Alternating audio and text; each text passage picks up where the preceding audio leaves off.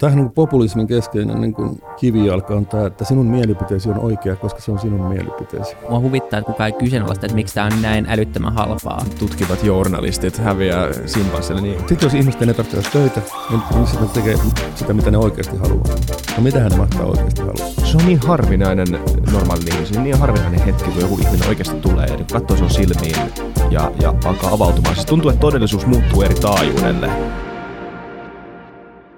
Moi kaikki FutuCastin kuuntelijat, mun nimi on Isa Krautio. Tämä on FutuCast. Moi Vili. Me toistaan kuulemma itseämme liian, liikaa näissä introissa, onko totta? Ehkä tämä on se jakso, missä meillä on ollut mitään oikeaa introa. Katsotaan. Niin, tämä voi olla se jakso. Eli kerta, kun kuunneltiin kuuntelijoiden palautetta. Niin, eka, eka kerta. Kyllä me ollaan niitä kuunneltu, mutta se menee vähän niin kuin toisesta korvasta ulos. Tällä kertaa meillä on vieraana tosi mielenkiintoinen tyyppi. Pekka Sauri, tervetuloa. Kiitoksia. Mä en edes laittanut mitään titteliä siihen nimen eteen. Kaksi syytä ekaksi kaikki kuuntelijat tietää, kuinka surkeamaan niissä, ja tokaksi, minkä titteli siihen se voisi laittaa? No mä oon nykyään työelämäprofessori, professor practice Helsingin yliopistossa, mutta tota, mä en kauhean hanakasti käytä sitä, koska se, se on niin harhaanjohtava se työelämäprofessori, koska aika moni luulee, että mä tutkin työelämää, mitä, mikä ei pidä paikkansa, vaan työelämäprofessori on niin kuin sen idea on se, että on hankkinut pätevyytensä niin kuin työelämässä. Okay. Ja tämä liittyy siihen, että korkeakoulut ja niin sanottu reaalimaailma yrittää nyt epätoivoisesti lähestyä. Joo, se on ihan hyvä. Mut se on ihan hyvä asia. Niin. Mä, mäkin luulin, pakko myöntää ensin, että sä tutkit työelämää, koska se nimi on todella harhaa. Joo, ja se on mä... englanniksi niin kuin hyvä tai, tai helppo Se on englanniksi paljon parempi, joo. joo. Ja sitten tämä hämmentää vielä se, että mä oon sitten tehnyt muun muassa niin kuin podcastia työ- ja elinkeinoministeriön nimenomaan työelämästä. Mikä... Niin sekään ei liity tähän mitenkään. Ei, se on, ah. se on ihan niin kuin toinen juttu, mutta tota, tämä, tämä niin kuin sotkee koko hommaa vielä entisestään. Ja se on hauskaa, siis, on, niinku, siis se on periaatteessa semmoinen, kun paljon on puhuttu siitä, että miksi me opitaan tekemään niinku veroilmoituksia koulussa ja miksi me opitaan kaikkea tämmöistä niinku käytännön yhteiskunnan niinku taitoja, mutta tämä on niinku tavallaan konkreettinen askel siihen suuntaan. Tämä, on, se, on se idea juuri. Ja tota, työelämäprofessoria rupeaa olla nyt melkein jokaisessa yliopistossa Suomessa ja Helsingin yliopisto on aina, joka vaatii tohtorin tutkinnon, joka mulla Työelämästä. on. No, akateemisen tohtorin tutkinnon, mikä itse asiassa pikkusen niin paradoksi, koska... Se on tosi iso paradoksi ja väärin. Pa- Pauli Aaltosetälä, hän on Turun yliopiston työelämäprofessori ja Paulilla käsittääkseni ole mitään tutkintoa. Ja hän on ehkä, hän on ehkä aito työelämäprofessori. Nimenomaan. Mutta se tuntuu, että se vähän kumoo sen koko idean, eikö niin? Että et, eikö siinä pitäisi tuoda vähän semmoista niinku vastapainoa myös sille akateemiselle ei välttämättä nyt suoraan, niin kuin, suoraan vastapainoa sille akateemiselle ajattelulle, kyllä joku työelämässä olevakin voi ajatella akateemisesti. Niin, me halutaan joku outsideri, thinking outside the box, joka ei ole, joka ei ole niin kuin akateemisesti tohtorin tutkinto. No joo, mutta tota, mä, mä siis väittelin tohtorissa noin 30 vuotta sitten, että mä oon tota, ollut, ollut niin kuin työelämässä sitten sen jälkeen tietenkin. Missä, tota, missä sä väittelit? Lontoossa ja sen mun väitöskirjan nimi suomeksi oli psykologisen tiedon tuottaminen kommunikaatioprosessina. Ja se on jännä, että mä tein sen niin 90-luvun vaihteessa, 1990-luvun vaihteessa, mutta lyhyen vuoksi sanoin 90-luvun vaihteessa. Niin silloin mä ajattelin, että se oli vähän semmoinen niin kuin outsideri juttu, tämä tämmöinen kuin psykologian niin kuin tieto-opillinen ulottuvuus. Ja kuinka ollakaan, niin sitten kun tullaan 2000-luvulle, niin tämä kaikkihan on niin kuin totta. Siis todellisuus rakentuu kommunikaatiossa. Ja mitä enemmän tämä mediamaailma pirstoutuu, jokaisella on nyt taskussa erittäin vahva viestintäalusta, niin sitä enemmän se on näin, että tode, maailma on sopimus, josta neuvotellaan kaiken aikaa. Ei, ei koko maailmasta koko aikaa, mutta jostakin koko ajan. Mm. Niin, tässä niinku sen, se yhdistelmä, että meillä on rajallinen kapasiteetti käsitellä ö, to, ympäristöämme, todellisuutta, ja sitten se, että me sitä käsitellään tämmöisen tarinoiden kautta, ja sit siihen liitettynä se maailma, missä me eletään, missä on niinku tämmöinen Näin justiin. Ja tota, informaation vyöry. Siis, siis tämä lähtee siitä, että niin kuin yksilön tietoisuus on kaiken niin kuin tiedon ydin. Mm. Mutta mun, mun tietoisuus on rajallinen, mutta sitten siinä on sun tietoisuus lisäksi, sitten siinä on sun tietoisuus lisäksi ja, ja niin kuin 7 miljardin ihmisen tietoisuus. Ja mitä parempi vuorovaikutus näiden yksilöiden välillä tulee, niin, niin sitä niin kuin sanotaanko nyt vankemmaksi maailma rakentuu, todellisuus rakentuu. Ja, ja se tekee sen vaikeaksi nimenomaan, että tämä on hyvin selitetty, koska siis se, että nämä me kolme ihmistä tässä pystytään elämään sovussa, siihen liittyy oleellisesti se, että me nähdään tämä, me käsitetään todellisuus jotenkin samanlaisena. Että siinä on jonkunnäköinen yhteinen alusta. Kyllä, ja siis mulla on tapana sanoa, että se on jännä, kun politiikka on yhtä niin kuin rähinöintiä. Ja kuitenkin kaikilla ihmisillä on huomattavasti enemmän yhteistä kuin ero, eroja. Ja, ja tota, kun tätä politiikkaa on seurannut, niin useimmiten se, mistä politiikassa niin kuin kiistellään, se on niin kuin joku niin kuin kirsikka kakun nokassa, koska se kakku on niin kuin rakennettu vuosisatojen niin kuin mittaan jo valmiiksi ja sen päällä sitten on tämä niin kuin poliittinen kiistely, joka koskee, koskee ikään kuin prosenttia niin kuin tästä suomalaista todellisuudesta. Sehän on semmoinen ajatusharha, mikä tulee siitä, että kuinka saatavilla se, niin kuin se, se ensimmäinen käsillä, olevissa inform- käsillä ole, oleva informaatio on. Se on sama parisuuden riidoissakin, että niin kuin, kyllähän molemmat voi samalla tietää, että me rakastetaan toisiamme, että niin kuin, tämä suhde muuten menee hyvin, mutta mut, mut koska se perkele sä et tiskannut, niin, niin tämä on tosi iso juttu nyt tässä meidän suhteessa. Tämä, niin tämä nyt värittää Ja sä et painot hammastanhan tuubin korkkia kiinni. Niin, nimenomaan. Ei, mutta siis, Mutta mut siis se on, se on ihan niin siis, no siis mä en tiedä miksi mä, en, Turha Munasaarna, mä en opiskellut, siis mä en ole psykologian tohtori, mutta tämähän on siis niinku ihan, ihan niinku tiedetty ajatusharha siitä, että niinku se informaatio, mikä on käsillä, niin se, sen, sen jotenkin merkittävyys ö, laajentuu tietoisuudessa ihan, niinku, ihan, ihan, ihan liioteltuihin sfääreihin. Ja unohtuu tämä niinku yhteen, yhteinen alusta. Kyllä, jos katsotaan, mekin ollaan käyty läpi niinku suomalainen koulujärjestelmä ja varmaan korkeakoulujärjestelmäkin, jonka, joka on niinku ladannut meihin, niinku, meihin kaikkiin ikään kuin saman tietopaketin enemmän tai vähemmän. Totta kai siinä on niinku soveltamista ja niin edelleen.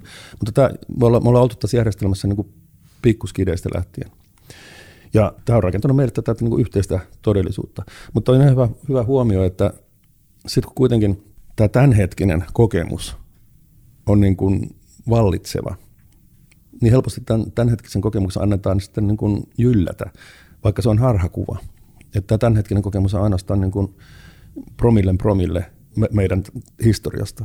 Niin, mutta tässä me ollaan puhuttu niin kuin ihan myös mikrotasolla, jos, jos katsoo vaikka niin kuin vihapuhetta tai muuta vastaavaa, niin se, että sä, sä postaat jotain jonnekin, vaikka Twitteriin tai Facebookiin, ja sitten siellä on 6-7 ihmistä, jotka rähinnöi sun kommenttientässä, niin sitten tuntuu, että koko maailma on sua vastaan, ja, ja kaikki on sitä mieltä, että, että se, mitä sä postasit, Joo. on väärin. Tämä on niin kuin ihan vaan mikrotasolla tavallaan. Tämä on mikrotasolla, asia. mutta kun mä olin tota, kaupunginjohtajana, niin tota, ja mä olin vielä vastuussa niin kuin tästä kaikkein ikään kuin näkyvimmästä osasta kaupunkia, niin kuin kaduista ja puistoista ja yleisistä alueista, joita kaikki käyttää koko ajan. Ja tota, sitten siinä helposti tulee tämmöinen negatiivisuusharha. Siis tota, jos jalkakäytössä ei ole reikää, johon sä kompastuisit, niin sä et lähetä niin kuin kiitoksia kaupungille. Mutta jos siinä on reikä, johon sä kompastuit, niin aika äkkiä lähtee niin palautetta. Niin. Ja tota, tästä seuraa se, että suurin osa palautteistahan on niin kuin negatiivisia. Ja tämä johtuu siitä, että tota, se on poikkeama normista, ja tietysti vielä ikään kuin negatiivinen poikkeama normista, kun tota se jalkakäytön piti olla luotettava ja tasainen, niin mä kompastuin sinne. Ja tätähän tämä on niin koko ajan. Ja, ja tämä koko mediamaailmahan on ihan sama juttu. Siis, siis ainoastaan poikkeamat normistavat uutisia. Tämä on tämä, mistä toi Hans Rusling kirjoitti tämän faktojen. Joo, Free, mikä se nimi on?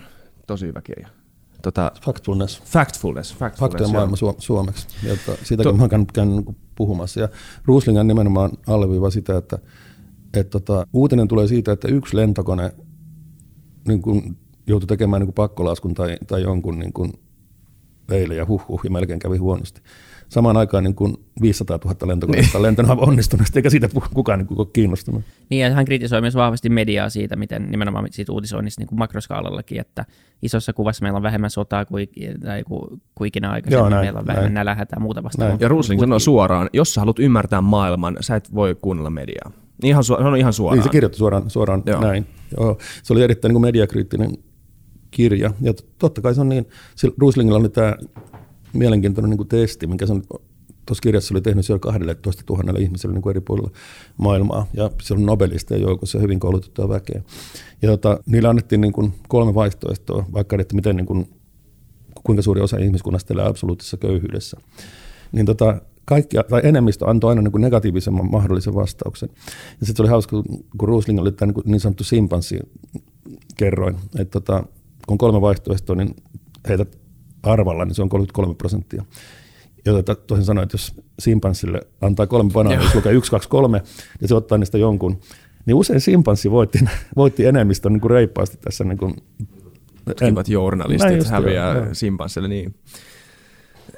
Siis, ja sitten sit taas toisaalta, me kaikki kolme tiedetään tämä, mutta muuttaako tämä, niinku, onko tämä aktiivisesti osa teidän maailmankuvaa kun te, kun te käytte tuolla, kävelette tuolla kaduilla, tää, niin onko teillä sisäistetty tämä Ruuslingin maailmankuva, tai onko teillä sisäistetty enemmän se median luoma maailmankuva? Koska jostakin tuntuu, että se menee niin alitajuntaisesti, Tota, tai se, se, tulee ulos niin alitajuntaisesti tämä niinku kuva, no joo, siis mä, tai itse asiassa mulla kesken äsken, että kun mä kaupunginjohtajana niin mä sain tietysti, tietysti niin kuin koko ajan kriittistä palautetta ja kaikkia niin kuin raportteja siitä, miten niin kuin paikat oli rikki tai jotain, jotain tällaista. Ja sitten tota, sit mä tajusin, että mulla oli kasvamassa tällainen ikään kuin kielteinen maailmankuva, että kaikki oli niin kuin pielessä ja mä olen epäonnistunut niin kuin tehtävässäni tai riittämätön tehtävässäni.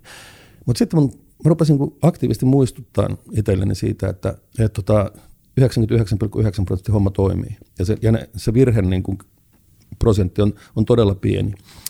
Ja totta kai nekin virheet pitää korjata, koska eihän se nyt käy, että joku taittaa jalkansa, kun astuu johonkin kuoppaan jossain. Niin tietenkin ne täytyy korjata. Mutta mä ryhdyin sitten niin kuin aktiivisesti ikään kuin spinnaamaan itseäni. tota, muistan nyt kuitenkin, että tota, suurimmalta osalta tämä homma pyörii.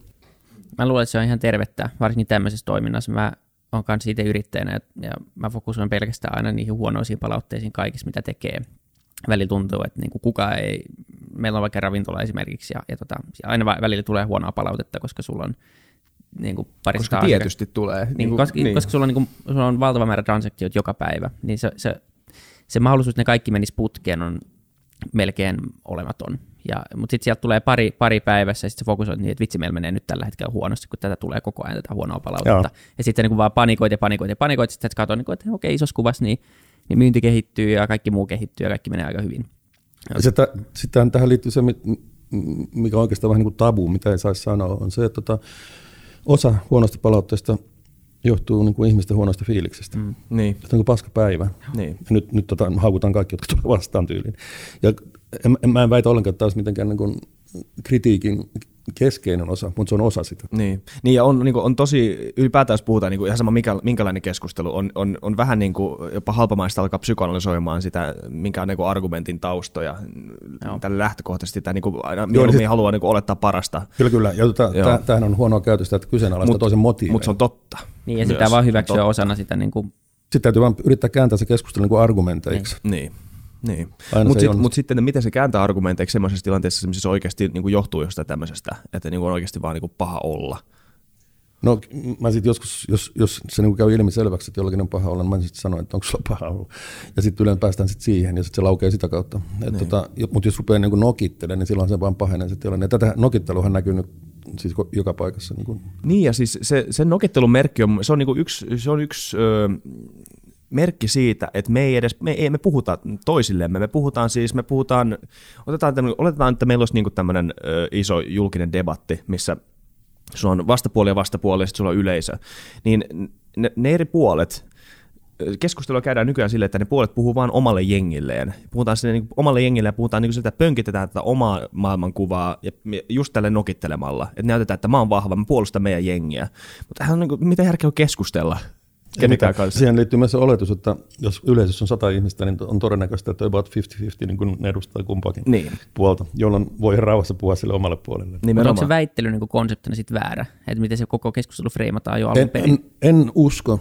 Ja tota, siis Englannin vanhoissa yliopistossa, Oxfordissa ja Cambridgeissa, niillä on aina siis keskeinen osa sitä touhua on nämä niin kuin debating societies, että ne järjestää nyt kerran kuussa tai jotain niin kuin tämmöisen, jostain kesk- ajankohtaisesta aiheesta just tämmöisen niin kuin puolesta ja vastaan debatin, ja sitten tota, yleisö äänestää, että kumpi, kumpi oli paremmin perustellut niin kantansa. Ja tämähän on, tämä on hirveän terveellistä tätä, niin kuin opetella tämä niin kuin argumentaatio. Etenkin nyt, kun tota, keskeinen niin kuin politiikan väline on tämmöinen niin kuin, siis paskapuhe, joka ei tarkoita sitä, että annetaan väärää tietoa, vaan hämmennetään, että, oike, että tieto, oikea tieto, tietoa ei ole olemassakaan. Että kaikki on ikään kuin vain mielipiteitä. Ja tätähän koko ajan niin yritetään, niin kuin Trumphan, Trumpin keskeinen niin kuin keino Amerikassa esimerkiksi. Ja tietysti niin kuin tämä niin sanottu informaatiovaikuttaminen, mitä niin kuin täällä päin tapahtuu. Mutta on, onko sillä niinku mitään, tämä on asia, mitä mä oon miettinyt, onko sillä mitään niinku semmoista edes, edes niinku pragmaattista totuuden perää, että voidaan puhua jostain niinku erilaisesta ö, ei mitenkään niin epistemologisena, epistemologisena kategoriana niin oma totuus, että ihan kuin se olisi niin joku asia, joku, joku niin oikea asia tuolla maailmassa. Ei siis oma totuushan liittyy tähän, jos me puhuttiin, että se on se ta- tarina, mikä sä kerrot itsellesi sun ympäröivästä no maailmasta. Mutta koska nämä maailmat on niin erilaisia nykyään, tai ne on niin, niin kuin compartmentalized, niin lokeroituja. lokeroituneet, no. niin, niin tota, mä en miten nämä sanoi tulla, se kello niin, nyt oli aikana aamu.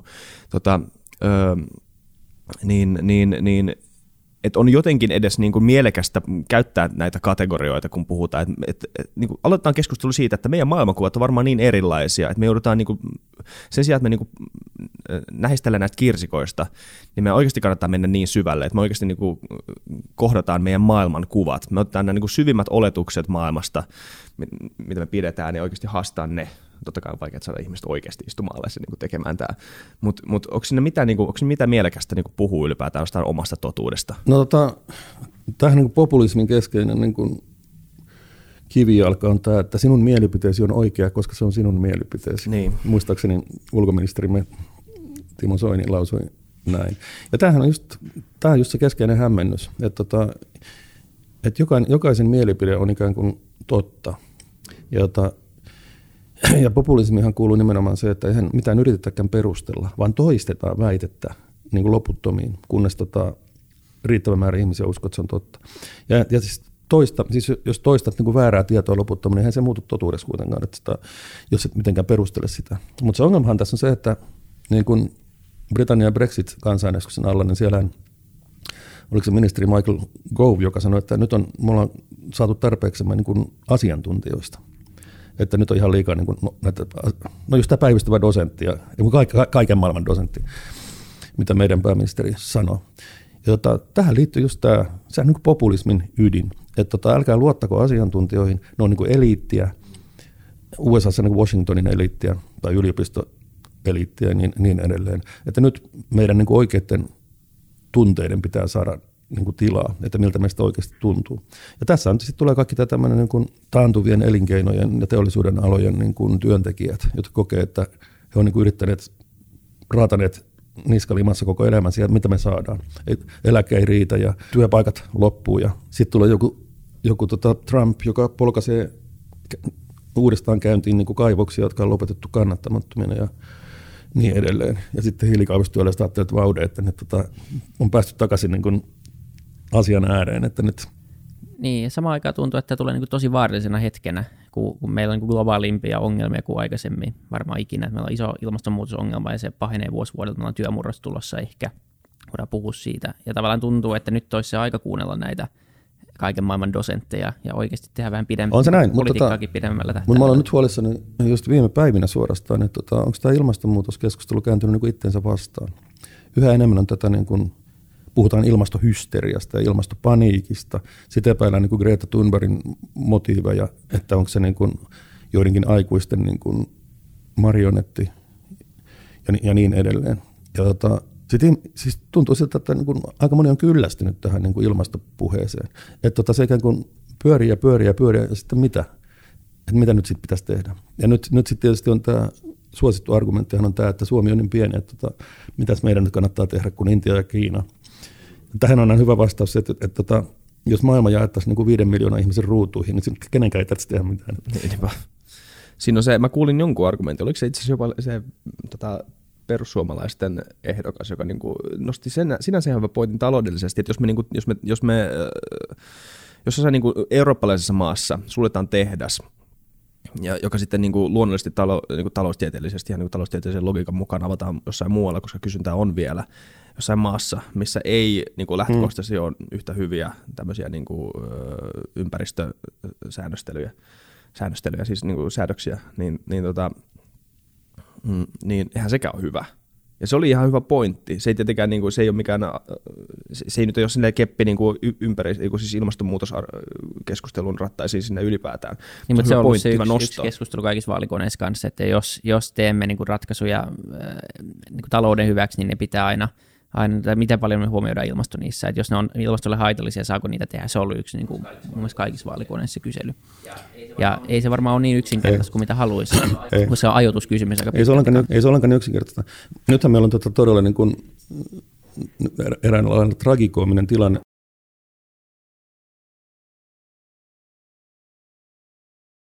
Mm. jotka pakataan niin kuin äänekoskella tehtyyn niin kuin pahviin sitten, että Suomi on, tekee osansa tässä niin kuin globalisoituvassa maailmassa. Yes. Tämmöinen pikku plugini tässä, että jos sä ti- tilaat jotain Kiinassa, jossa, jossa tuo rahtikustannus plus se tuote maksaa alle 25 senttiä, niin se on luultavasti jotain muuta myös siinä konteinerissa, mikä tulee sieltä Kiinasta. Eli näitä ka- kaikkia tämmöisiä väyliä käytetään myös, niin kuin, äh, ei kaikkea, mutta mu- siis tämä on, tää on niin kuin iso mahdollisuus, että siellä myös äh, tuodaan ihmisiä tai huumeita tai muuta vastaavaa, kun rahtikustannukset on niin, niin alhaiset. että Kannattaa kuitenkin vähän miettiä, että mistä ostaa ja millä hinnalla. Kiinasta tulee. Ei välttämättä, mutta siis silleen, että, että siinä on sitä, että mua, mua huvittaa, että kukaan ei kyseenalaista, että miksi tämä on näin muutama. älyttömän halpaa. Että et ei ne massat niin kuin, joo, se, se on vain se, että niin tämmöinen tietty kulutus, niin se, se luo myös mahdollisuuksia kaikille. kaikille niin Aivan, aivan varmasti nä- näin on, mutta tota, tämä on tavallaan niin kuin väistämätön vaihe, koska se on ihan selvää, että jos tota, kun maailma globalisoituu, niin se tarkoittaa myös sitä, että tuotanto siirtyy niin kuin halvempien kustannusten maihin, kunnes ne kustannukset ei enää ole halvemmat. Ja tota, pikkuhiljaa ne sitten tasaantuu ne kustannukset ja ikään kuin ihmiskunnan, erot niin kuin ihmiskunnan tai maiden välillä pienenee. Ja nyt on pikkuhiljaa ruvennut jo olemaan tämmöistä niin kuin paluumuuttoa, siis er- erilaisten tämmöisten uusien teknologioiden avulla, että esimerkiksi tuotteita voidaan niin kuin valmistaa vaikka yksi kerrallaan ja tilauksesta ja niin edelleen, ja 3D-tulostinta ja kaikkea tällaista näin. Että osa, osa tuotannosta varmaan palaa takaisin niin kuin Eurooppaan tällä, tätä, tällä tavalla. Ja loput sitten niin kuin tasaantuu aja- ajan myötä, jos, jos aika riittää ikään kuin. Niin, ja varmaan välikädet vähenee, vähenee, vähenee osittain, että tulee muutama iso jätti, niin kuin on jo, on tulossa on Alibaba ja Amazon, ja Joo. sitten ihmiset tekee itse kotona. Voi tehdä vaatteet, voi tehdä niin kuin ruuat itse mm, viljellä. Ei vielä, niin kuin, mutta puhuttiin vaikka Risto Linturin kanssa tästä murroksesta, mikä tulee, että kaikki siirtyy niin kuin enemmän ja enemmän lokaaliksi, koska kaikki on tavallaan mahdollista tehdä ää, jossain vaiheessa itse. Et niin sitten jossain vaiheessa siirtyy, siirtyy niin kuin vielä kannattavammaksi, mutta se vaatii, että se printeri ei maksa paljon mitään. Tai että niitä näin, näin se vaatii. On, onhan tuolla Klaas Wilsonissa myydään 3D-printtereitä, jo, mutta, tota, mutta yksi mm, et vähän niin kuin irvokas ulottuvuus tästä niin kuin nettikaupastahan on se, että nuoret nimenomaan, mä oon katsellut, niin tota, ne saattaa tilata vaatteita, mm. ne kokeilee niitä päälle ja lähettää takaisin. Joo. Jota, siis tämmöistä edestakaista trafiikkia. Ja on, on syytä luulla myöskin, että, tota, että tota, kun ne palauttaa, niin, niin tota, ei ne päädy niin kuin kier- kiertoon vaatteina ainakaan, tai ne, ne sitten kerätään niin kuin materiaalina. Ei, ei kannata ikään kuin pestä niitä uudestaan ja pakata uudestaan ja kaikkea tätä, että sitä, se ei ole millään tavalla kannattavaa. Aivan pointti muuta. Niin se vaatehävikki siis on, se on ihan valtavaa. Ja, Joo, ja nythän tähän on pikkusen herätty, herätty että, tota, että jotkut vaateketjut on ruvennut niin kuin, ottaa vastaan niin kuin käytettyjä vaatteita. Ja, ja se ei ole niin kuin Uffi, joka niin kuin myy ne vaatteina, vaan ne tota, palauttaa ne niin kuin siihen materiaalikiertoon. Ne jauhetaan jossain niin kuin kuiduksi ja sitten tehdään niin kuin uut- uutta tekstiiliä siitä. Se ei varmaan loputtomiin, se on vähän niin kuin paperin kierrättäminen, että se kuitu lyhenee koko ajan, niin tota, se, ei, se ei loputtomiin toimi, mutta kyllä se nyt muutaman kierroksen voi toimia. Joo, no hyvä, että ainakin tehdään jotain. Niin parempi kuin, että se poltetaan suoraan. Niin. Ja sitähän, niitähän poltetaan niin kuin ko- koko ajan. Nimenomaan. Ja jos, kat- jos katsoo, että tota, kuinka paljon ihmisillä on niin kuin vaatteita kaapeissaan Mm. niin kuin käyttämättöminä, niin se on aivan järjettömiä määriä. Siis ihan siis mm, niin kuin gigatsiljoonaa niin kuin tonnia niin kuin vaatteita, jotka vaan seisoo jossain. Mutta toisaalta eihän tämä millään tavalla niin kuin ihmeellistä, koska keskimääräinen henkilöautohan seisoo tuossa niin kuin parkissa 23,5 tuntia vuorokaudesta. Ja siis huonoin hyötysuhde, mitä millään teollisuuden alalla on, on niin kuin autolla, joka seisoo tuossa. Mutta autofirmat tykkää. Totta kai autofirmat tykkää. Ja, se on, ja Helsingissä tämä niin kuin autottomuustrendihän on niin kuin Suomen kärkeä. Että tässä kantakaupungissa on niin kuin alle 50 prosentilla ruokakunnista on auto. Ja se mulla ei ollut autossa 25 vuoteen. Että tota, silloin kun lapset oli pieni, niin oli. Mutta tota, ja nyt sitten mä kuljen niin kuin tietysti julkisella tai yritän kävellä mahdollisimman paljon. Sitten jos tarvitsee vaikka viikonloppuna autoa, niin se ottaa niin kuin City Car Clubista tai jostain. Niin. Niin Kyllä se, kyllä se antaa semmoista semmoinen vapau, vapauden elementin, mikä se on niinku ainoa niistä asioista, kun puhutaan tästä, että niinku tulevaisuudessa tulee tämmöisiä robotti-shuttles ja mm, tämmöistä niinku Uber, car, carpooling tai tämmöistä vastaavaa, että ei, et ei ole vaan niinku henkilöautoja liikenteessä. Se on, ja se on huvittavaa, kun tota, ainakin joskus oli tämmöinen argumentti, että, että oma auto takaa niin kuin vapauden. No sehän on niin kuin pallo jalassa niin kuin oma auto.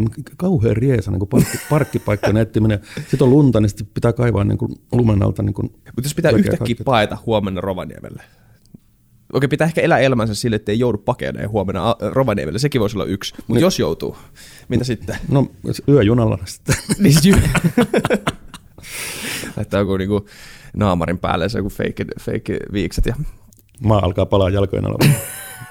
Mutta joo, kyllä se on muuttumassa. Mä oon itse tosi kiinni ja tottunut siihen niin kuin autoiluun, mutta mä luulen, että siis, ja siitä on esitetty arvioita, että miten me pystytään oikeasti vähentämään meidän autokantaa merkittävästi just vaan innovoimalla julkisliikennettä ja, ja tuomalla ehkä sitten itseohjautuvia autoja jossain vaiheessa, mutta ihan vaan niin kuin kaikille käytettävissä olevia autoja.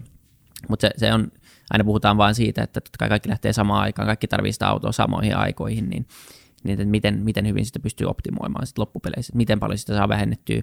Se on varmasti, sen saa vähennettyä paljon, paljon siitä, mitä se on nyt, mutta, mutta mä en usko, että se niin tippuu ihan radikaalisti. ja mun mielestä on ihan selvä asia, että tota, helppohan mun on olla ilman autoa täällä näin, kun, mm. kun mulla on tota, kuukausi, HSL kuukausikortti ja jota pysäkkejä niin kuin 20 metrin välein tässä. Mutta tota, se on ihan selvä asia, että en mä usko, että tuolla niin kuin harvaan asutulla alueella tullaan toimeen ilman autoa niin kuin koskaan. Et Niin mikä tota- se oli? Sevettijärvi tai joku täällä oli se Joo, grafiikka siitä. Kolt, Kolttasaamelaisten Kyllä. kylä, Joo. joka on niin kuin, muistaakseni vielä 120 kilometriä Inarista. Ivalosta. Niin kuin kauempana mistään, niin kuin paikka, joka on kauempana mistään koko maailman. Siellä ei varmaan maailmassa ratikkaa.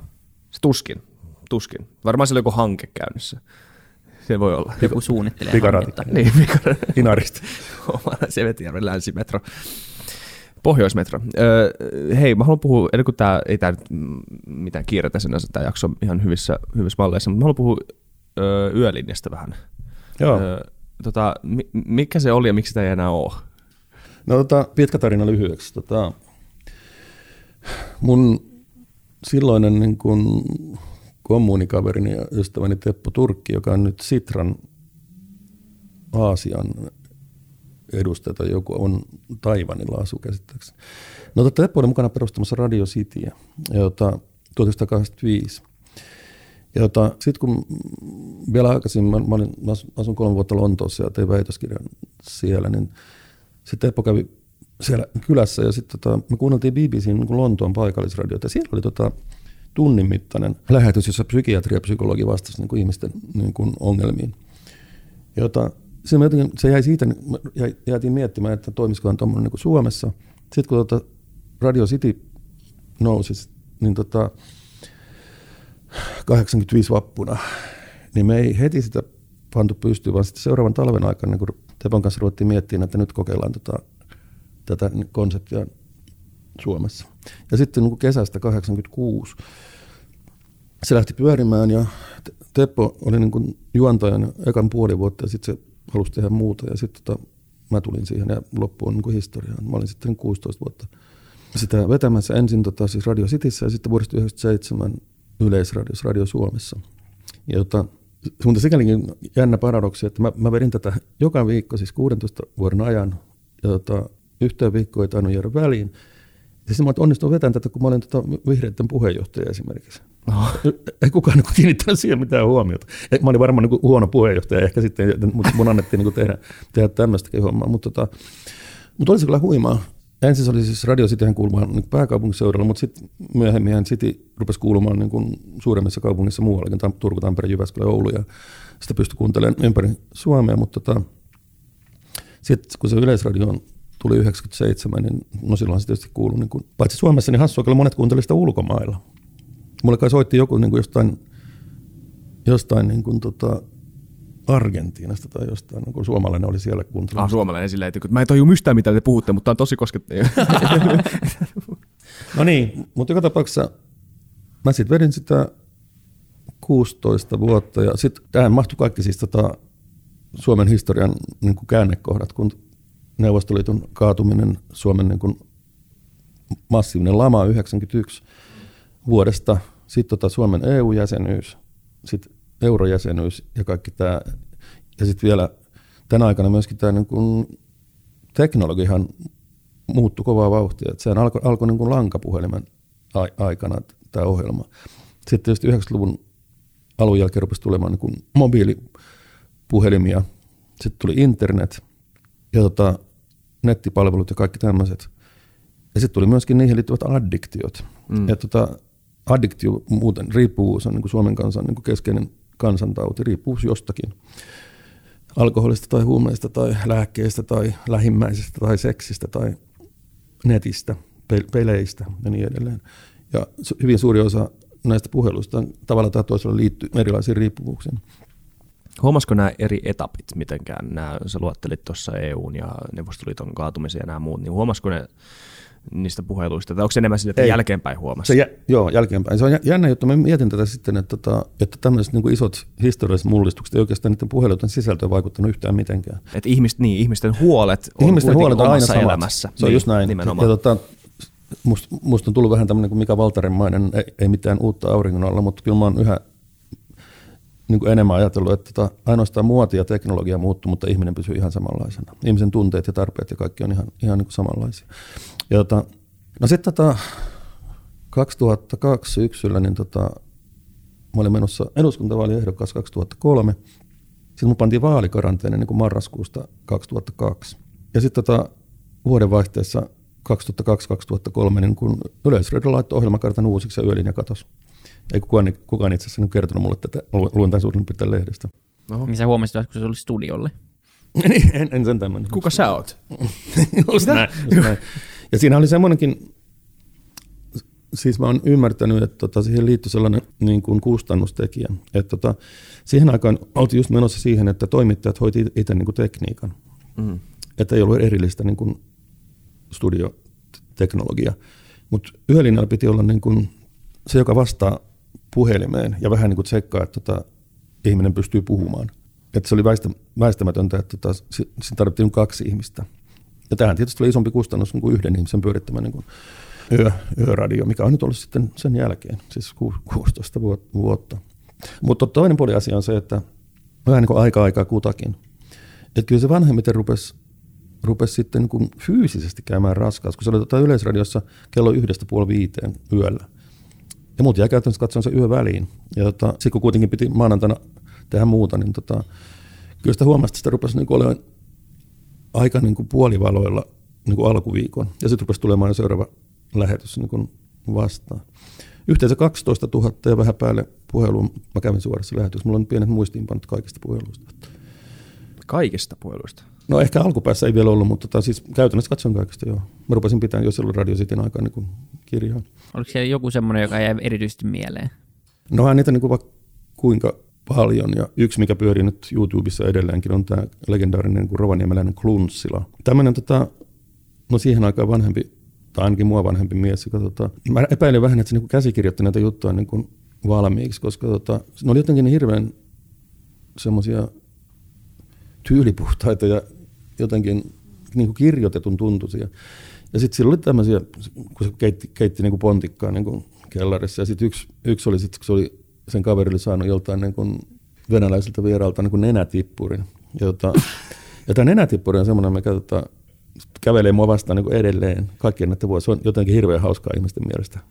Se on aika se, hauskaa. Mä en tiedä, miksi se on hauskaa. Se on varmaan tosi kamala asia, mutta se on hauskaa. Mutta tota, sitten siihen liittyy vielä, se meni, se meni ikään kuin niin pitkälle tämä homma, että tota, mä en ole enää niin kuin varmaan 15 vuoteen googlannut omaa nimeeni, tai mä en niin uskaltanut edes, niin tota, että mitä sieltä tulee. Mutta viimeisen kerran mä googlasin oman nimeni, kun se antaa näitä sit vaihtoehtoja, että missä yhteydessä. Et toinen kakkosvaihtoehto oli Sauri nenätippuri. Siitä mut muistetaan. Että... Ah, meme ennen memejä. No, just näin, näin, näin. näin. Niinpä. Ö, mut, ö, en mä tiedä, m- tai miltä, miltä tuntuu puhua ihmisille, jotka, jotka, se on niin harvinainen normaali ihmisille, niin harvinainen hetki, kun joku ihminen oikeasti tulee ja niin katsoo sinua silmiin ja, ja alkaa avautumaan. Siis tuntuu, että todellisuus muuttuu eri taajuudelle jotenkin, niin kuin, että kaikki, niin kuin, kiir, kaikki niin kuin, tarkentuu jollain oudolla tavalla. Sitten nyt, nyt hetken, nyt, nyt tapahtuu jotain, mitä no, oikeasti ei tapahdu. Nyt, niin kuin, nyt mä puhutaan totuuden oikeasti. niin epä, epä, ei filtteröidysti. Niin kirkkaassa valossa. Niin, kirkka, niin. Ja, ja, niin, niin, ja, ja sitä mäkin ihmettelin, että aika moni soittaja sitten sanoi, että he ei ole koskaan puhuneet tästä asiasta kenenkään kanssa. Mm. Sitten soittaa yölinjalla, jossa on niin 80 000 ihmistä kuuntelemassa. Oh. Ei koskaan puhunut kenen kanssa, ja se puhuu 80 000 ihmisen kuulen. Mutta siinä aina tapahtui semmoinen niin ihme, että tota, ihmiset saattoi ensin jännittää sitä alkua. Sitten mä sanoin, että, että ota iisisti, että, että tässä kahden kesken jutellaan. Ja heti kun se pääsee tämmöisen kahden keskiseksi, niin se yleisö unohtuu täysin. Että sitten se intensiteetti jää pelkästään niin kuin soittajan ja mun, mun väliseksi. Ja se hiljainen yleisö kuuntelee siellä toisessa päässä ja näkymättömissä. Ja tätä mä aina jaksoin ihmetellä, että miten, miten ihmisiltä, joka jännitti alussa, miten nopeasti se unohtuu, että se, se yleisö on siellä. Mutta se pointti on nimenomaan se, että, että jokaista yölinjalla kerrottua tarinaa kohti on niin kuin X määrä ihmisiä kuuntelemassa, jotka samastuu siihen. Niin. Ja silloinkin, kun jonkin verran sillä näitä niin kuin pila, pilapuheluita, etenkin niin kuin koulujen päättymis- ja alkamispäiviä niin ympärillä, kun porukat kokoontuivat niin kuin taas ta, yhteen. Ja tota, sitten tota, se oli aika niin kuin, tarkkaa peliä, koska tota, kerran mä tein niin kuin oikeusmurhan, että mä tota, rupesin epäillä jotakin puhelua niin kuin feikiksi. Sitten mä sanoin sen sille. Sitten se loukkaantui niin sydänjuuria myöten, että tota, millä oikeudella mä niin kuin, mm. rupean mestaroimaan hänen kärsimyksiään. Se oli viimeinen kerta, kun tota mä niin kuin, yritin niin kuin osoittaa tämmöisen feikin. Ja sitten mä otin semmoisen tekniikan, että tota, vaikka mä saatoin epäillä, että siellä on, se on keksittyä juttu, että siellä on kaveriporukka niin, kuin, niin tota, tirskuu takana. Mutta tota, periaatteessa jokainen juttuhan olisi voinut olla, olla totta ja siihen pystyy samastumaan, vaikkei se kertomus olisikaan ollut totta. Ja tärkeintä oli, että mä pystyin katkaisemaan sen puhelun ennen kuin se naururähäkkä tuli. Että ne ei päässyt ulos mittaamaan tätä niin kuin vitsiä. Ja tämä oli tarkkaa puuhaa kyllä. Piti niin kuin aika huolellisesti kuunnella, miten se... No, tämä on hyvä tapa. Etenee. Tämä on hyvä tapa niin kuin käsitellä trolleja ylipäätään. Antaa vaan tilaa ja sitten, sitten just pilata sen loppu. Loppuhuipennus. Loppu. ei, no niin, ei niin, pääse, pääse nauttimaan siitä hetkestä. Oletko huomannut mitään, onko sinulla mitään kosketus siihen, että onko sen jälkeen, kun ohjelma lopetettiin, niin onko tullut mitään kehitystä siinä meidän taidossa puhua vaikeista asioista? No tota, mun mielestä osittain kyllä. Ja se johtuu ainakin osittain siitä, että nyt parinkymmenen vuoden kuluessa niin kun näkyvät julkisuuden henkilöt on puhuneet niin mielenterveyden ongelmistaan. Ja yksi, yksi niin kun iso juttu oli, kun Rova Tellervo Koivisto kertoi niin kun masennuksestaan ja kiusatuksi tulemisesta joskus niin nuorena. Ja tota, kun tunnetut henkilöt niin kun tunnustaa, että heilläkin on ollut niin kun mielenterveyden ongelmia, sehän, antaa, se, sehän luvallistaa niin kun sen, että kaikilla voi olla. Ja nyt tota, niin kuin viimeisen 10-15 vuoden kuluessahan niin kuin esimerkiksi työkyvyttömyyseläkkeistä mielenterveyden ongelmat, erityisesti masennus, on noussut niin kuin jaetulle ykkössijalle perinteisten niin kuin tuki- ja liikuntaelinten suomeksi selkäsäryn mm. niin kuin rinnalle. Jota, mä en yhtään yritä väittää, etteikö niin kuin masennus olisi yleistynyt, mutta mä oon ihan varma, että osa tästä noususta on sitä, että siitä on pystytty puhumaan ja se on pystytty tunnistamaan. Että tota, ihminen voi nyt mennä niin kuin terveyskeskuksessa ja puhua masennuksestaan ja terkkarissa niin kuin hoitaja tai lääkäri voi kysyä sitä kun ennen tätä ei nostettu ikinä. Niin, kuin, niin tämä on se sama kuin, että ihmiset sanoo, että niin kuin autismin määrä on kasvanut, kun taas kyse on pikemminkin siitä, että, että tunnistetaan, tunnistetaan paljon tehokkaammin määrä. nykyään. Niin. Mutta onko tässä myös se, että, tai tämä on nyt ihan vaan heittämistä, koska tämä on siis, tämä on, tää on jotain, mitä mä en voi tietää mun ikäni perusteella, koska mä oon kasvanut 93, eli siis Neuvostoliiton hajoamisen jälkeen – kaikki nämä niin suuret etapit, mitä sä sanoit, niin kuin mä, olin, mä olin erittäin epätietoinen ihmisyksilö niihin aikoihin. Ja mä, mä en ole ikinä kasvanut tämmöisessä ilmapiirissä, tämmöisessä Suomessa, missä on ollut tämmöisen, tämmöinen, niin kuin, sanotaan totta tai ei, tämmöinen vaikenemisen kulttuuri ylipäätään omasta historiasta, ehkä omasta perheelämästä, ehkä, ehkä omasta yksityistä elämästäkin. Että ei vaan puhuttu asioista. No joo, siis nä- näinhän se oli. Ja tota, totta kai, mä en nyt ihan varma uskonko mä kansan luonteeseen. Mutta, tai, niin se on vähän, o, o, joo, kyllä, mutta, samaa mieltä. Mutta tota, tämmöiseen historiaan mä kyllä uskon. Ja tota, kun ajattelee, että niin kuin neljä vuosikertaa suomalaisia miehiä oli sodassa. Mm. Osa vammautui, osa, osa kaatui ja niin kuin lapset menetti isänsä ja kaikkea tällaista meininkiä. Sodassa on tota, komentoketjun täytyy olla selkeä asiat on niin kuin kyllä tai ei. Ja totta kai tämä niin kuin jäi pitkäksi aikaa niin suomalaisen kulttuuriin ja tämmöisen niin kommunikaatiokulttuuriin. Et tyypillistä se on, että sotaveteranit ei, ei ole puhunut kokemuksesta mitään, yrittänyt niin kuin unohtaa ne, sitten on nähnyt painajaisia niin kuin yöllä. Ja sitten sodan jälkeen iso osa niin kuin upseereista, kun ne tota, kotiutettiin puolustusvoimista, niin ne meni tota, johtajiksi elinkeinoelämään. Aika tyypillistä oli Eversti EVP pankin johtaja mm. silloin niin kuin 5-60-luvulla. Ja tietysti tämmöiset niin kuin sodan aikaiset, aikaiset, aikainen niin kuin johtamiskulttuuri. Tuli sitten myös siviilielämä ja vasta, mun käsittääkseni vasta suurin piirtein niin kuin 2000-luvun jälkeen tai 2000 vuoden jälkeen se on ruvennut niin kuin korvautumaan muunlaisella johtamiskulttuurilla, siis tämmöisellä niin kuin vuorovaikutuksellisella johtamiskulttuurilla. Että tota, kyllä mä tämmöisiin uskon. Ja tota, Joo. kun puhutaan, verrataan esimerkiksi suomalaista ja ruotsalaista niin kuin kulttuuria, että Ruotsissa niin kuin funderataan ja funderataan ja tota, Suomessa taas on niin kuin management by perkele. No, Ruotsi oli viimeksi sodassa, Ruotsi oli viimeksi niin. sodassa 1809, kun se menetti Suomen. Niin, e, niin tämä on, tää on siitä, kun mä toivoisin, että mun sukupolvi ymmärtäisi paremmin niin kuin ta- talvisodan ja sen perinnön ylipäätään niin Suomen kulttuurista ja kulttuurihistoriassa. Koska tämä on, tää on jotain, mitä mä luulen, että moni ei ymmärrä mun ikäinen. Mä tota, että kuinka paljon... Jostain ihmeen syystä mä luin, mä luin varmaan niin 9 tai 10 vuotiaana sekä tuntemattoman sotilaan että täällä Pohjantähden alla. Ja siinä oli kyllä melko niin kuin rautaisannos Suomen itsenäisyyden historiaa. Ja se on, elää mulla niin kuin edelleenkin nämä tota, niin kuin Väinö Linnan versiot tästä. Mutta jos mä palaan vielä tähän niin yöllin 16 vuoteen, niin sama jaksaa hämmästyttää, että siitä on siis 16 ja puoli vuotta, kun viimeinen yöllinen lähetys kuultiin. Ei mene sellaista päivää, että joku tulisi puhumaan siitä. Mm. Jota ja kyllä mä sitten välillä on niin imarillut itseään ajattelemaan, että kai sitten nyt jotain niin merkityksellistä tuli tehtyä, jos tätä 16 vuoden jälkeen ihmiset muistaa sen. Kaikkein hassuinta oli se, että joku tuli Aleksella vastaan muutama vuosi sitten ja sitten se pyyteli anteeksi, että hän ei ole viime aikoina kerinyt kuuntelemaan niin lähetystä. mä sitten vapahdin hänet. Että sit Oliko sanonut, että joo joo, mutta ensi kerralla voit kuunnella. mä harkitsin tätä, mutta mä vapahdin hänet. Mutta sitten tota, kun oli Yleisradion 90-vuotis juhlat 2016 oli. Sitten ne pyysi, Yleisradio pyysi mua pitää niin tämmöisen jubileum yölinjan. Se oli vain kaksi tuntia. Se oli aikaisemmin, aikaisemmin illalla, taisi olla 9.11 tuntelusta.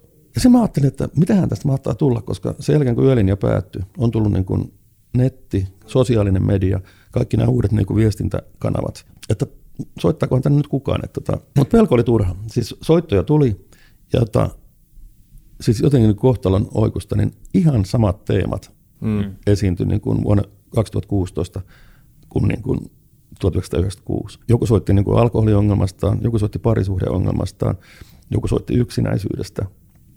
Ihan täsmälleen, sinne ei ollut muuttunut yhtä, yhtään miksikään. Ja se on aika jännä, kun tota, tämä nyt vain vahvistaa sitä mun niin kuin, prinsiippiä, että ihminen ei muutu. Että... Niin.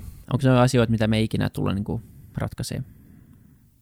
No ei, kyllä siis tota, täytyy luottaa siihen, että ihmiskunta pystyy, niin kuin, tai sivilisaatio sanotaan nyt niin, pystyy ratkaisemaan niin kaikki, kaikki niin kuin uhat ja ongelmat tavalla tai toisella ennemmin tai myöhemmin. Mutta tota, ei ihmiset, siis nimenomaan ihmisten tunnekokemukset ei muutu. Mm. Ja tota, se onkin jännä katsoa nyt, kun tota, tulee keinoäly ja, tota, mm. ja tota, robotit niin kun osaa puhua ja ties mitä, niin tota, jännä katsoa, että kuinka paljon pystytään ohjelmoimaan tunteita niin kuin algoritmille. Ja tota, sitten siinä vaiheessa, kun robotit rupeaa vaatimaan ihmisoikeuksia, niin sitten on, sit on niin. ehkä niin kuin päästy jonkun rajan yli. Tai voiko Euroopan keskuspankki hallitseva tekoäly masentua ja olla sille, että mä en jaksa tänään? Mä en jaksa tänään mennä töihin. Nämä korot pysyy kuitenkin teimme koroteta. Mä en jaksa, jos mut, näin, tota, mut, joo, mutta se on kyllä tulos vahvasti, se on jo tämmöinen niin kuin effective computing, missä, missä niin kuin nimenomaan katsotaan tätä tunteiden ohjelmoimista. Ja... Joo, ja simuloimista enemmänkin. Ja tämä on mielenkiintoista, että mikä se ero siinä, kun voidaan oikeasti simuloida tunteita, ihan niin kuin, niin kuin Turing testing tarkasti. Niin, mutta, niin, mutta paljon puhutaan myös tässä, että tarviiko sun ymmärtää empatiaa, kun sä oot kone, antaako, puhutaan vaikka lääkärin työstä, mm. ja, ja jos kone antaisi diagnoosin tai kertoisi huonot uutiset, niin tarvitsetko sun ymmärtää, mitä empatia on, jotta sä voit antaa empaattisen diagnoosin.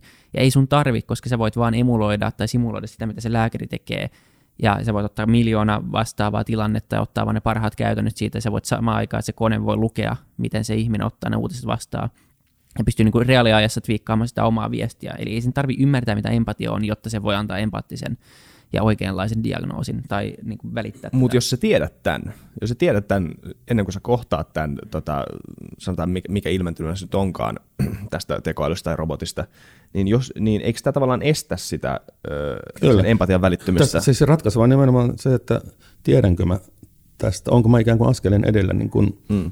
kognitiivisesti Niin. vai, vai tota askeleen jäljessä. Koska jos mulle ei kerrota, miten tämä toimii, tämä niin kuin robotti, niin tota, sitten mä, oon- sit mä oon sen askeleen jäljessä ja robotti johtaa. Mm. Sen sijaan taas, jos mulle kerrotaan, että tällä on opetettu tätä ja tätä ja tätä, silloin mä oon taas niin kuin siitä edellä. Jotta itse asiassa niin kauan kuin ihminen voi olla askeleen edellä, niin niin kauan tämä on niin kuin ihmis, Niin. ihmisen hallinnassa tämä tilanne. Mutta sitten jos tota ihminen on askelta jäljessä, jota helposti puhutaan niin kuin tämmöistä science fiction hommaa, että sitten nämä rupeaa niin kuin itse, robotit rupeaa itse niin keksimään niin kuin omia suunnitelmiaan ja strategioitaan ja, ja ihminen niin kuin häviää niille.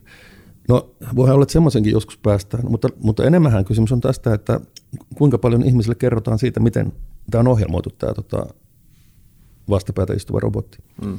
Mutta vielähän tämä on kohtalaisen niin kuin alkeellista tämä touhu. Tuossa on Kalasataman tämä hyvinvointikeskus. Niin kuin Joo. ennen oli sosiaali- ja terveysasema, nyt se on hyvinvointikeskus. Sitten siinä on ala-aulassa semmoinen robotti. Mä en muista, mikä sen nimi oli, mutta semmoinen Pepperi varmaan. Joo, just, Joo, just se, joo. se on valkoinen niin kuin hökötys. Ja sitten siinä on semmoinen tämä, että hymynaama, että miten, miten niin kuin pärjäsimme tänään niin kuin aika monessa paikassa. Kiinassa, mutta joka paikassa. Se on aika hassua. Suomessa ollenkaan niin paljon. No niin, asiakas voi sitten painaa niin kuin hymiöitä tai, tai suupielet alaspäin niin kuin kuvaa ja niin edespäin. Sitten mulla oli yksi tuttu, joka jotenkin niin kuin, se ei ollut sujunut hyvin, se oli eksynyt siellä ja myöhästynyt vastaanotolta tai jotain tällaista. Ja sitten se lähti pois sieltä ja löi sitten tämän suupielet alaspäin niin kuin naaman sinne. Ja tota robotti sanoi, että minullakin on joskus huono päivä. Ja to, tosi empaattinen. Joo, meillä on pikkasen vielä niinku, pikkasen matkaa vielä, mutta se kyllä se niinku vaan pelottava äkkiä tulee kehittymään. No vauhtia katsotaan kehittyy. vaikka, että missä oli puhunut 2006, missä ne on tänä päivänä ihan vaan Joo, superhelppona ja sit tota- esimerkkinä. Niin. Sitten se, on, tota, se pitää pitää mielessä, että ihminen edelleenkin helposti ajattelee, että asiat etenee lineaarisesti. Ja tota, teknologia etenee niin kuin logaritmisesti, että se on tota, korkoa korolle, Mm. potenssiin potenssiin. Ja tämä on ihmisen hirveän vaikea hahmottaa, koska jotenkin se on niin syvällä tämä niin kuin lineaarinen ajattelu. Ja se on tästä kumpuu nämä kaikki science fiction eh, tavallaan ajatukset, että sitten tulee tämä jonkinlainen singulariteetti, ja kun se vaan syöttää itsellensä, ja, ja sitten kun tekoäly alkaa ohjelmoimaan uutta tekoälyä, niin sitten se on peli on menetetty. Hmm, Ja sit varmaan siinä on jotain totuutta, mutta me puhuttiin Risto Siilasman kanssa siitä, että missä vaiheessa tämä teknologia oikeasti on tällä hetkellä, niin hän sanoi, että niin kuin se, on, se on vielä koneoppimista, se on täysin, sillä ei ole mitään ymmärrystä siinä softassa, Joo. ja se vaan kehittää itseään, se datan perusteella, se vaatii valtavia määriä, määriä dataa, mutta se ei tarkoita, etteikö sieltä voisi syntyä pikkuhiljaa todella mielenkiintoisia asioita, ja se tulee olemaan todella iso innovaatio ihmiskunnalle. Sä oot jonkun verran puhunut ja, ja niin työmurroksessa kanssa, ja tässäkin podcastissa esitetty hirveän paljon erilaisia mielipiteitä siitä, että mikä esimerkiksi nyt tekoälyn ja automatisaation vaikutus tulee olemaan työelämälle.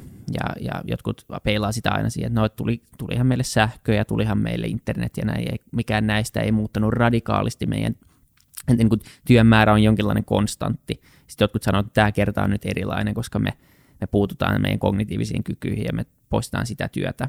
Niin, niin tämmöisiä niin kuin, ja tuntuu, että ei kukaan voi tietää totta kai, että näitä peilataan erilaista tutkimusta. Ei, mutta on, nohan se on selkeästi nähtävissä, että tota, mekaaniset työt ja etenkin tota, manufaktuuri, eli siis tavaravalmistus, niin tota, missä on toist, toistuvaa liikettä, Mm.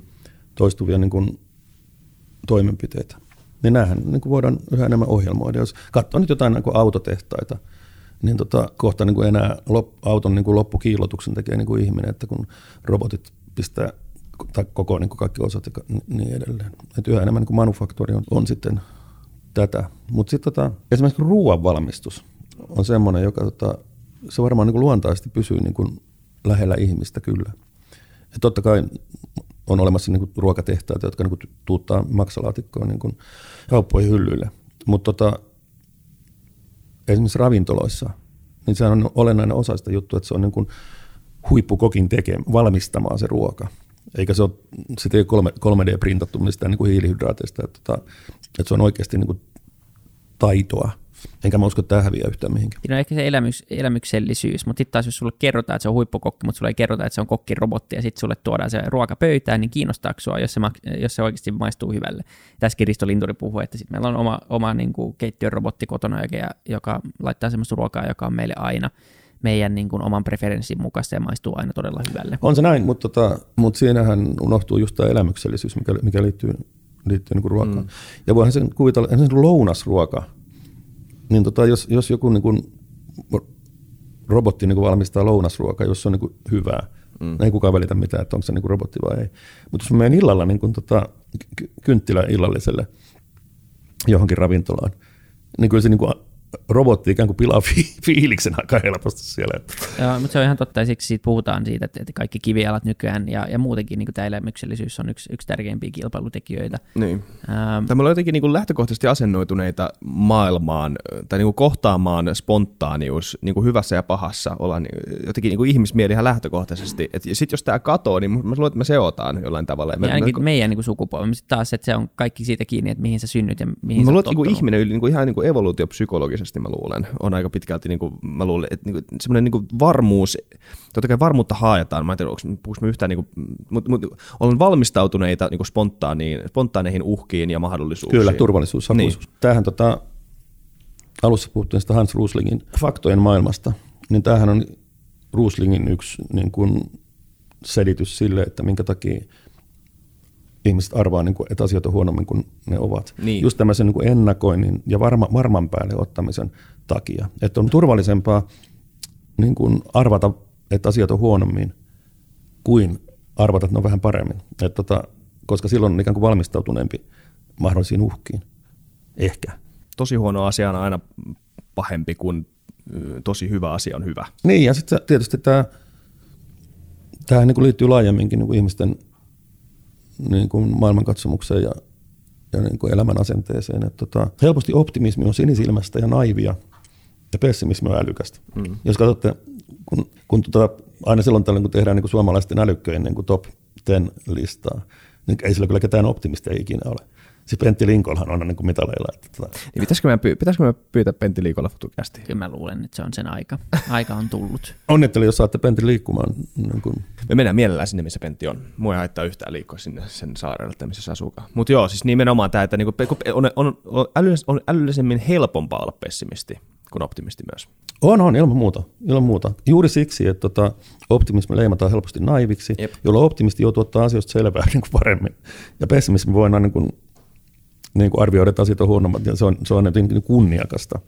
Niin. Ja tämähän on just se Ruslingin pointti, että Ruslingiahan on jotkut syyttänyt niin denialistiksi, että tota, Rusling sulkee silmänsä niin kuin vakavilta ongelmilta. Rusling kiistää tämän täydellisesti. Se sanoo, että ei lainkaan sulje silmiään, vaan että hän vaan niin kuin nojaa faktoihin, eikä niin kuin mediasta saatun maailmankatsomukseen. Niin, laittaa ne perspektiiviin. Joo, ja mun, mun mielestä se Ruslingin niin vasta-argumentti oli erittäin uskottava. Oli. Että tota, ei missään nimessä voi, voi niin kuin syyttää Ruslingia kuin denialistiksi missään. Niin, eikä hän varmaan niin, nimenomaan ihan kiellä, että näitä ongelmia on olemassa, mutta hän vaan hän osoittaa faktojen kautta, että se ei ole se tavallaan niin kuin vallitseva trendi kuitenkaan loppupeleissä. No näin juuri, näin juuri. Mistä me puhuttiin ennen tätä? Me puhuttiin työmurroksesta ja mä vaan sanoin, että, että kyllä robotti voi tehdä ravintoloissa niin. Sitten sä aloit puhua spontaaniudesta. Niin. Mä luulen, niin, mä sanon, että mä luulen, että aika paljon siitä kiinni, mihin sä synnyt, mihin sä oot tottunut. Että niin. kyllä se, se robotti voi olla se tuttu ja turvallinen jollekin, joka syntyy 50 vuoden päästä. Niin se voi, nimenomaan. Että, se on meille niin. vaan niin vieras ajatus tällä olla, hetkellä.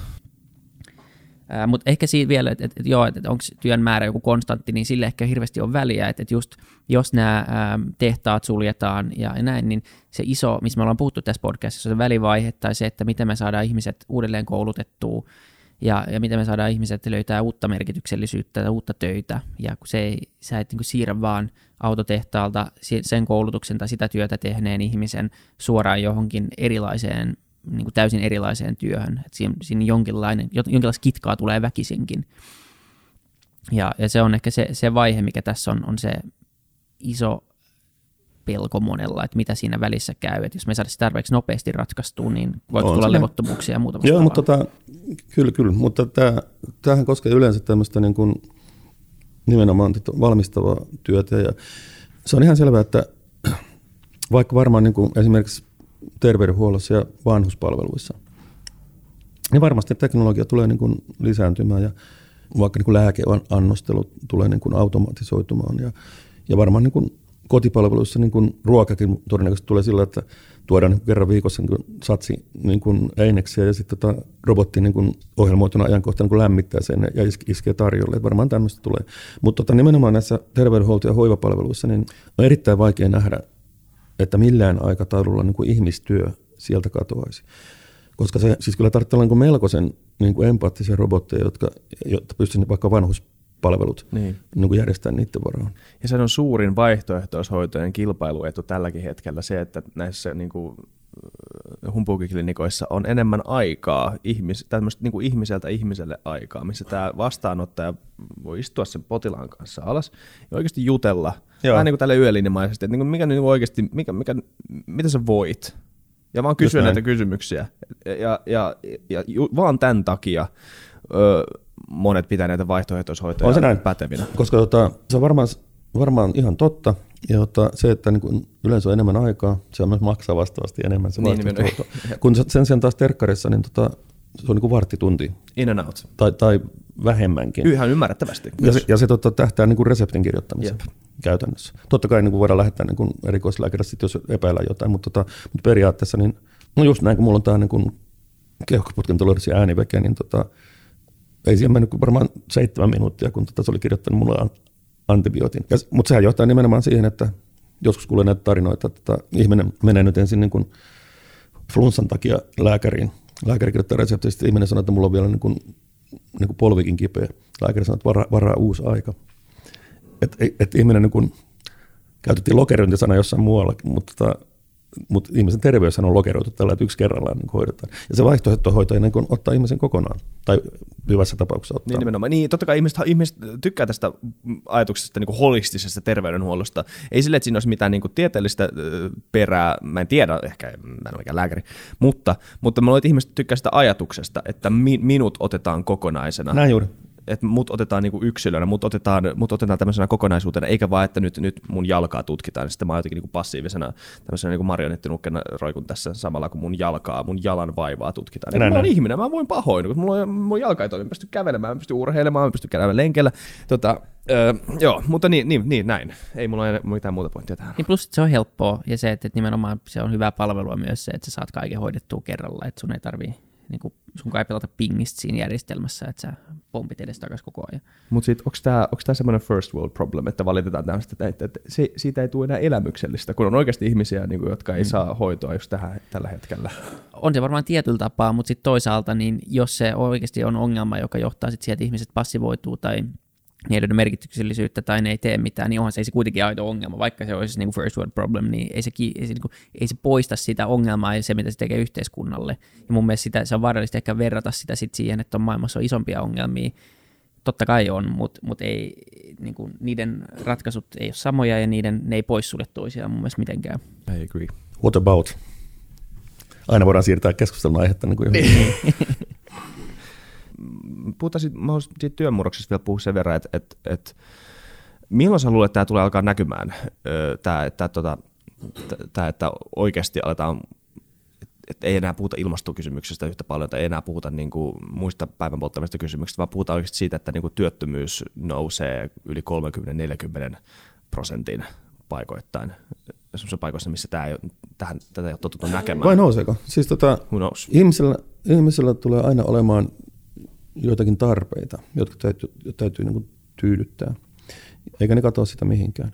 Ja ota, todennäköisesti kun, kun tota, nämä mekaaniset työt siirtyy algoritmille, niin sitten syntyy lisää kysyntää tämmöiselle niin kuin ihmiseltä ihmiselle palveluille. No just joku, joku vaihtoehtohoidot tai mikä vaan, tai tämmöisiä well-being-juttuja. Niin. Kaupunkihan on täynnä tämmöisiä niin kuin kiinalaisia hierontoja ja ja ties mitä kuumakivikäsittelyt ja kaikkea tällaista, mitkä, mitkä ei edes välttämättä niin kuin teeskentele olevansa niin kuin terveydenhuollon kanssa tekemisessä, vaan se tuottaa niin kuin tätä hyvää oloa. Saa lojua siinä tota, niin kuin pritsillä ja tota, hieroja niin kuin vatvoo sun selkää. Ja sehän on miellyttävää. Niin on. Ja, tota, ja, ja, ja, ja mä oon tota harrastanut tämmöistä puolison kanssa niin kuin pitkään, ja sitten kaikkein parasta on se, että se nukahtaa siihen. Se on kiva. Ja sitten jotta selkeä hierotaan niin samalla. Ja tämmöistä tulee taatusti, tulee, tää, tulee yhä enemmän ja enemmän tällaista. Ja, ja okei, voi olla, että nämäkin ovat tämmöisiä first worldia, mutta tämä first worldhan tulee niin kuin yhä tärkeämmäksi. Nimenomaan, ja mä en, mä en niin kuin ta- tarkoita sitä halventavasti. Se on enemmän niin populaarikäytössä. Mutta mut, mä ymmärrän, siis niin kuin first world problem äh, ei ole mikään first world problem, se on problem. Ehkä niin kuin klassis, klassisin first world problem tässä niin kuin ikään kuin ironisessa merkityksessä oli eilen. Huomasit, kun tuota oli muumimuki, huutokaupattiin. Ai niin. Ja se 6900 eurolla. Ja sitten tota, ostaja oli vienyt sen kotiin ja huomannut, että se oli hiusmurtuma siinä mukin pohjassa, että se peruutti kaupat ja palautti sen. Tämä mun 6000 mukiostus ei ollutkaan kannattava. Suomi järähti. niin. ö, ö, joo. Sitten on tämmöinen koomikko, nimi on Doug Stanhope, joka, öö, mä muistan sen vitsin edelleen, siis se puhuu tästä, että niinku paljon poliitikot, poliitikot puhuu siitä, että niinku työttömyysprosentit nousee, työttömyysprosentit nousee ja kauhean kamala asia. Sanoin, että eikö meidän pitäisi yhteiskuntana tähdätä 100 prosentin työttömyyteen? Se, että ihmiset saa niinku vähän niinku päättää, mitä ne tekee. Sitten kaikki toimii, mutta ihmiset saa niinku loppujen lopuksi niinku päättää, mitä ne tekee koko ajan. Joo, tähän, tähän tarvitaan jonkinlaista perustuloratkaisua tietenkin, niin. mistä nyt, mikä nyt on pinnassa. Suomihan järjesti tämän perustulokokeilun, minkä tota, tulokset ei ainakaan niin kuin mediasta katellen, niin kuin, ei nyt ollut mitenkään välttämättä kauhean lupaavia. Mutta tota, sitten pitää kokeilla uudestaan. Et tota, sitä on paljon erilaisia malleja, että miten se voidaan, voidaan järjestää. Ja totta kai niin kun, mä en siihen usko, että työ niin kuin mihinkään katoaa maailmasta. Että ei koskaan tule semmoista, että kaikki niin kuin makaa palmun alla ja odottaa, että ananas tippuu suuhun. Eikä kaikki halukkaan. Ei, mä, ei todellakaan. Eikä ananas kasva ei. palmussa, joo. en olisi huomannut tota. Se... En, ja vaikea kuvitella, siis tota, mä oon ehkä vähän niin kuin konservatiivi tässä, että sitten jos ihmisten ei tarvitse tehdä töitä, niin, niin sitten ne tekee sitä, mitä ne oikeasti haluaa. No mitähän ne mahtaa oikeasti haluta? Mä oon ihan varma, että suurimmalla osalla niin tulee, ne keksii jonkun jutun, mitä ne rupeaa tekemään, ja sitten tekee töitä taas. Sitten ne palkkaa lisää porukkaa niin mukaan siihen, ja siinä sitä ollaan. Et tota, se, on, se on ihan tällainen hypoteettinen tilanne, että tota, olisi semmoinen hetki, että kukaan ei niin kuin, tekisi mitään. Niin, ja tota, se, sehän on vain, niin kuin, se voi olla niin kuin systeemin nollaaminen tavalla tai toisella. Että, tota, että sitten se lähtee niin kuin uudestaan niin kuin menemään. Ehkä ihmisistä tulee vähän enemmän kuin yrittäjiä, tai ne tekee sitä omaa harrastusta, mutta ne tekee sitä sitten kuitenkin silleen, että niin kuin sanoit, se siitä kasvaa ikään kuin työ tai työtä muistuttava asia. Ja nyt tota, kun niin kuin on tämmöistä hyvää kehitystä, tuossa nyt kadulla näin äskenkin niin mainoksia tämmöistä kevyt yrittäjyydestä, mm. että voi niin kuin laskuttaa niin kuin jonkun niin kuin systeemin kautta, vaikka ei ole perustanut mitään niin kuin firmaa tai mitään. Että ihminen voi niin kuin kerätä, olla vaikka töissä ja kerätä lisätuloja tämmöisellä niin kevyt yrittäjyydellä. Mm. Siis myydä vaikka palveluksia jollakin tai mitä nyt kulloinkin. Ja se, että siis mä oon ihan varma, että nyt kun tämä teknologia koko ajan kehittyy, niin yhä enemmän tulee niin kuin erilaisia vaihtoehtoja, mitä ihminen voi käyttää niin kuin oman elämänsä niin kuin parantamiseen. Ja just kun ennen oli niin kuin valtava kuilu sen välillä, että olit sä yrittäjä vai etkö ollut, niin nythän siinä on niin kuin just tämmöiset kevyt yrittäjyysjutut, niin tota, ne pienentää sitä kuilua. Että on paljon erilaisia niin kuin variaatioita, että se ei ole niin kuin joko tai. Niin. Ja, ja samahan se on niin kuin työn ja työttömyydenkin kanssa. Että tota, kyllähän siinäkin, mä en nyt sano, että siinä on onnistuttu niin kuin mitenkään täydellisesti, mutta kyllähän kuitenkin niin kuin Suomessa on ollut tällaisia porrastuksia niin kuin työttömyyden ja työn välillä, jotta saadaan ihmisiä takaisin työelämään. Ja tota, tämmöistä tulee varmasti niin koko ajan lisää, siis erilaisia mahdollisuuksia, että miten voi elämänsä järjestää. Nimenomaan mallit ja käytännöt ja termit varmaan muuttuu pikkuhiljaa tässä ajan myötä, niin kuin on tähänkin mennessä. Termit tulee ja menee. Nimenomaan. Mä luulen, että me right. tässä vaiheessa viimeinen kysymys, Kyllä. on ollut sama kaikille, eli yksi iso unelma äh, Suomen tulevaisuudelle ja, ja miksi? Ei tarvitse olla se iso, mutta joku, joku tärkeä asia.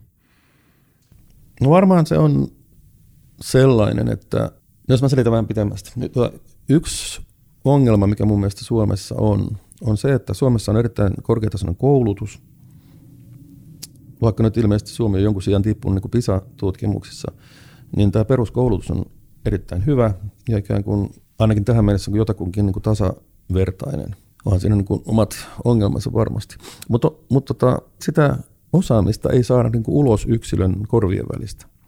Ja tota, mun, mun tämmöinen grande teoria on tota se, että vuorovaikutus, kommunikaatio yksilöiden välillä ei ole tarpeeksi vapaata tai avointa, jotta niin kuin ihmisten aivot voitaisiin yhdistää toisiinsa niin kuin superaivoksi. tai niin kuin korkealentoista, mutta tota, ehkä ymmärrätte. Joo. Ja, tota, ja mun mielestä tämä toi nobelisti Bengt Holmström silloin, kun se oli Suomen kiertueella sen Nobelin jälkeen, niin tota, sehän niin kuin koko ajan puhui tästä näin, että, tota, että tätä korkean koulutustason niin kuin resurssia ei saada ikään kuin hyötykäyttöön, esimerkiksi innovaatioiden tuottamiseen ja niin edelleen. Ja mulla on sellainen I have a dream, että tota, suomalainen tämä vuorovaikutus ja kommunikaatiokulttuuri kehittyisi sellaiseksi, että yksilöt voisivat niin kuin avoimemmin jakaa ideoitaan ja kokemuksiaan, jotta saataisiin niin yksilöiden niin kuin hy, hyvin varmaan erilaiset niin kuin osaamiset ja kokemukset yhteiseen käyttöön. Tällainen niin kuin ja nimenomaan In- semmoista niin kuin aivoripulin jakamista enemmänkin, ei semmoista niin kuin tarkkaa, että nyt, nyt sanon tarkasti tämän. Eikö se ole nimenomaan se ongelma, että se on liian rigidiä se vuorovaikutus? Tää, joo, niin, näin, näin varmasti. Joko se on liian rigidiä tai sitten sitä ei ole. Niin. Ja tämä, mun mielestä ollaan, tässä ollaan, on kanssa näkynyt merkkejä, että ollaan menossa parempaan suuntaan, että ihmiset pystyy niin kuin tekemään yhdessä asioita helpo, helpommin kuin ennen. Ja sitten se näkyy myös niin kuin fyysisessä suunnittelussa. Ja Helsingissä on just ihan viime vuosina tulevan loistavia niin kuin paikkoja, niin kuin yliopiston tiedekulma, joka on kaikilla avoin, sinne voi mennä niin kuin tekemään töitä Joo. tai kuuntelemaan paneelikeskustelua tai syömään tai mitä vaan. Ja aina siellä on sellainen puheensorina niin käynnissä, kun ihmiset tota, läppäreiden kanssa niin kuin tekee omia juttujaan siellä. Ja sitten tietysti keskustakirjasto Oodi, mm. joka on nimenomaan suunniteltu myös tämmöiseen niin kuin yhteisöllisyyteen, että ihmiset voi siellä ta- tavata toisiaan ja jutella keskenään ja lainata kirjoja ja jutella niistä kirjoista ja niin edelleen. Ja, tää, ja tämähän on just sitä kehitystä, mitä tässä niin kuin Suomessa tarvitaan.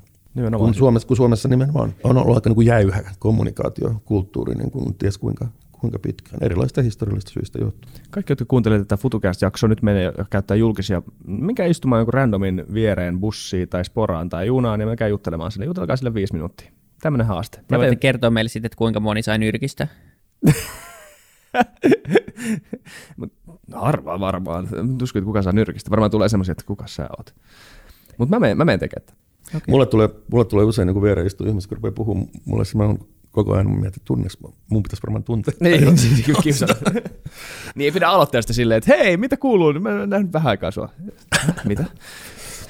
Okei, okay, mutta tää oli hyvä. Mä tykkään, tää oli hyvä. Ja toi, tota pitää, mä luulen, mä luulen, tämä voi olla vähän niin kuin itse, itsensä pönkittämistä kanssa tai oman niin kuin sukupolven pönkittämistä. Mä luulen, että nuoret on aika paljon parempia tässä, tai alkaa olla parempia Kyllä mulla on tässä. sellainen, sellainen käsitys kanssa. Ja, tota, ja muutenkin nuorten itseluottamus mun mielestä on paljon parempi kuin esimerkiksi mulla, kun mä olin niin kuin teini. Niin. Jos mä katselen 17-vuotiaista tytärtä, joka on tota Norssissa lukion kakkosella, niin tota, siis mä en ymmärtänyt tuossa iässä maailmasta yhtään mitään. Ja se ymmärtää niin kuin about kaiken. Mm. Ja, ja, mä en tarkoita, että se osaa niin kuin ulkoa niin kuin asioita, vaan se niin kuin tietää, miten hommat toimii. Tietää, mikä niin kuin kuul, liittyy mihinkin ja Joo. Kaikkeen tämmöiseen. Siis tälla- tä- eräänlainen tietynlainen niin kuin, niin kuin katuviisaus, jota mä oon saanut vastaavan katuviisauden vasta, kun mä olin yli 50 varmaan, jos silloin. Okei. Okay. No hyvä. Ihan hyvä kuulla. Nice. Toivotaan, Joo, perässä-. Perässä tulette. Just näin. Kiitos joo, oli- kiitos paljon. tää oli. Kiitoksia. Kiitos. Kiitos.